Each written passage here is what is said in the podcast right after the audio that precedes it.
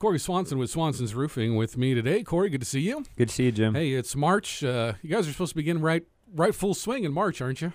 yeah, we uh, ideally we would be. Yeah.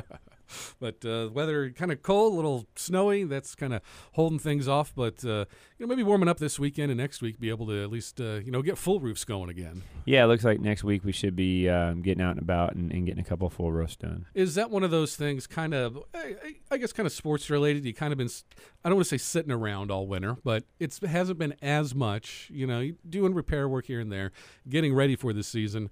But once you kind of get going you get kind of excited about that a little bit because hey, we're getting back outside, we're getting in the full swing of things. Yeah, I know most of the guys really enjoy getting back out those first couple weeks and getting full days and fresh air and, and getting moving again. I know uh, it, it, feels good to get everybody moving. We had a lot of wind. Seems lately we've had a lot of wind around here, uh, especially. Uh, last weekend or the weekend before, um, getting calls on people saying, you know, saw some shingles uh, not on the roof anymore. They're in, in my yard or the neighbor's yard. We did. We literally got hundreds of calls. Uh, we've been out the last couple of weeks, um, just replacing tons of missing shingles. So, yeah, that wind created a lot of damage. So, might not be a bad idea for people to keep an eye as they get out and about, see if they had any damage from all those winds. Do you notice as far as uh, maybe which direction a roof faces, whether I mean, they say westerly winds and the the slope is towards the west, or their roof is more of a north south. Does the whatever direction it's facing affect how a shingle may come off? Yep, it sure does. Mm-hmm. Um, and, and some people, their house kind of almost has like natural little wind tunnels based on like trees and stuff around there. So, yeah, whichever angle that wind hits that roof, if that roof is facing that direction, definitely is a sign of the damage. Sure. And is uh do newer shingles hold up better than say maybe ones 10 15 20 years old or or does does that even matter yeah theoretically they should one of the common things we see um, they weren't installed properly they were nailed too high mm-hmm. um, that's a common mistake that we see with a lot of these missing shingles whoever installed them just nailed them too high above the uh, double thickness of the shingle so those blow off a lot um, but other than that, your your older ones are going to be more brittle, so mm-hmm. they, they would blow off. But the new ones, if they're installed properly, they should not blow off at all. Talking with Cory Swanson with Swanson's Roofing this morning, as we uh, are getting started, you know, kind of during the off season, as it were, a lot of just ordering materials, getting a schedule done, making sure trucks, equipment, everything is working. Yep, yep. Get all the trucks and everything running. We got a couple new trailers out and getting service this year, so we've gotten those all decaled up and wrapped up, ready to go. Mm-hmm.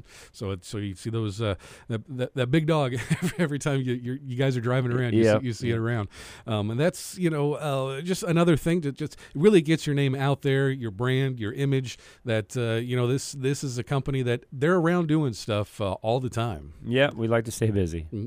and plus the guys that uh, you know that come on to your roof. Uh, you know, these these are guys that have been with you for a while. Yeah, that's kind of a focal point of ours this year is to get the guy's face more out in the community on commercials and, and talk about them a little bit more because we have such longevity with our crew. Most of the guys are been with the company pushing 10 years now. Mm-hmm. So we have a lot of longevity with a lot of the crew members, and we really want the community to know about that this year. And another thing that you do with, uh, you know, as far as community goes, uh, I know you do, and I'm sure the other guys do. You know, you're out involved in the community, not just, you know, putting roofs on and taking care of customers, but doing things, whether it be sports or activities or, or, or conventions or you know anything like that. Yeah, a lot of the guys have young children, so most of the guys that work for me are involved coaching at some level of, of, their kids' sports or you know the community sports. So just a great group of guys that really stays involved in the community. Mm.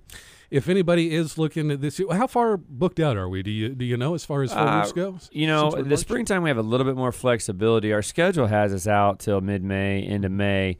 However, with the spring, you know, if someone has an emergency roof with leaks and stuff, it's not as pressing as it is like at the end of the year. So we can, you know, we kind of juggle things around a little bit and squeeze people in a little bit sooner than need be. Um, but yeah, we're starting to get a good backlog.